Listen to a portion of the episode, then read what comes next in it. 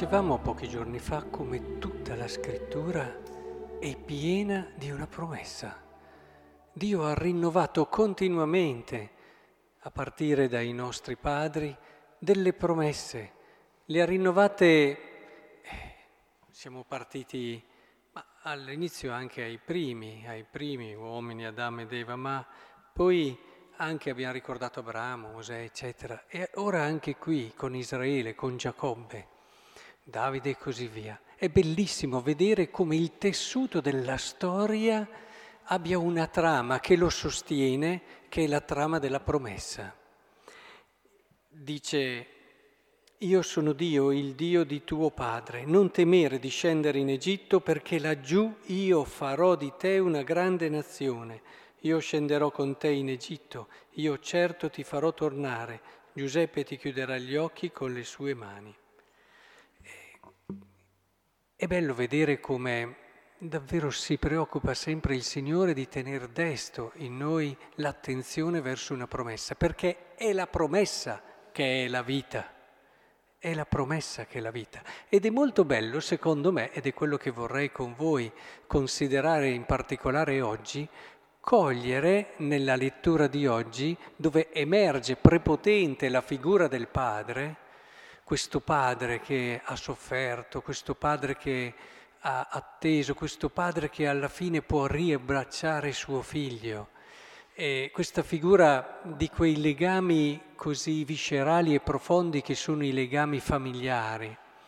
Perché voi sapete che la famiglia è come un sacramento in mezzo al mondo che ci richiama costantemente alla verità di quelli che sono i legami che dovrebbero guidare le persone nel pensiero di Dio, mentre nella famiglia questo avviene in modo eh, naturale, perché è, carne della tua carne, sangue del tuo sangue, e per un padre, per una madre, quello che accade a un figlio è come se accadesse a lui, si percepisce una continuità.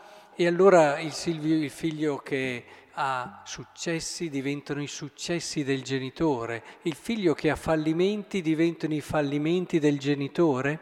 Ecco che quello che avviene in modo naturale nella famiglia, il Signore lo mette come orizzonte spirituale per l'umanità. Cioè il cammino spirituale ci deve aiutare a imparare a riscoprire come l'altro sia qualcosa di mio, come quello che succede all'altro mi riguarda. E guardando alla famiglia, vivendo la famiglia, abbiamo un aiuto unico, speciale, a riscoprire questa vocazione che tutta l'umanità ha a diventare una grande famiglia. Ma ancora una cosa è bellissima oggi, che in questo brano ci sia un profondo legame tra padre e promessa. E sì, perché nella famiglia il padre è colui che deve tenere viva la promessa. Il ruolo del padre nella famiglia, sapete che se ne discute tanto oggi, la crisi del ruolo del padre, eccetera, una delle cose più importanti è proprio di riscoprire il ruolo che ha come colui che mantiene viva e alta la promessa.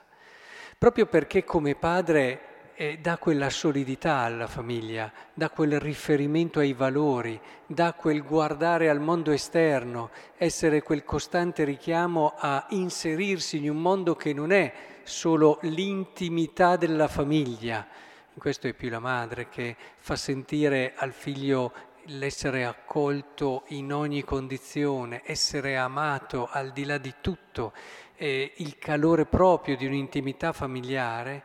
Eh, il padre è quello che invece riporta costantemente, soprattutto nell'età della latenza, il figlio quei valori che poi nell'adolescenza cominciano a entrare in modo prima timido, e poi dopo, man mano che cresce e matura in modo prorompente, è vero, se matura in modo corretto, è il padre che dà questa costante indicazione con la sua vita, con il suo stile, con la sua solidità, a quello che è il mondo che è al di fuori, Perché il valore, in fondo, se da una parte è legato profondamente alla natura dell'uomo, dall'altro però è un qualcosa che è al di fuori, vale indipendentemente da me.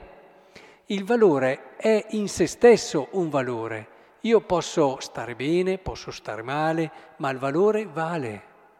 Una delle cose che ricordo mi aveva sempre colpito di un gruppo di giovani cui, con cui stavo dialogando, eh, in un contesto tra l'altro di missioni popolari, era che loro dicevano ma questa cosa mi fa star bene, quindi è un valore, questa cosa mi fa star male, quindi non è un valore.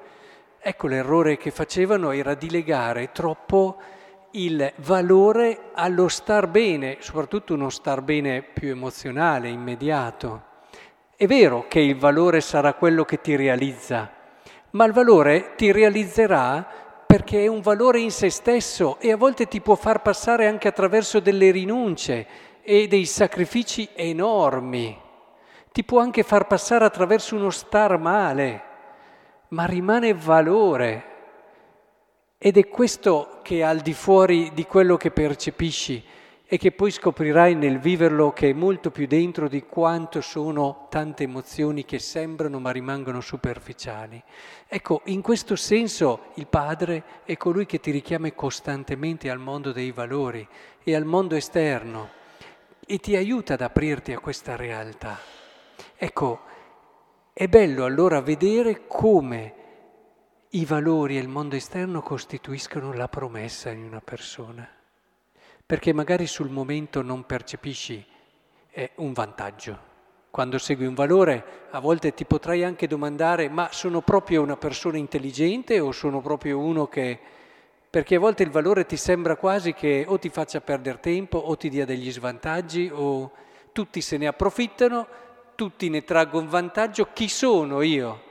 Quello che alla fine ci perde quante volte chi vive valori si sente porre anche da se stesso queste domande.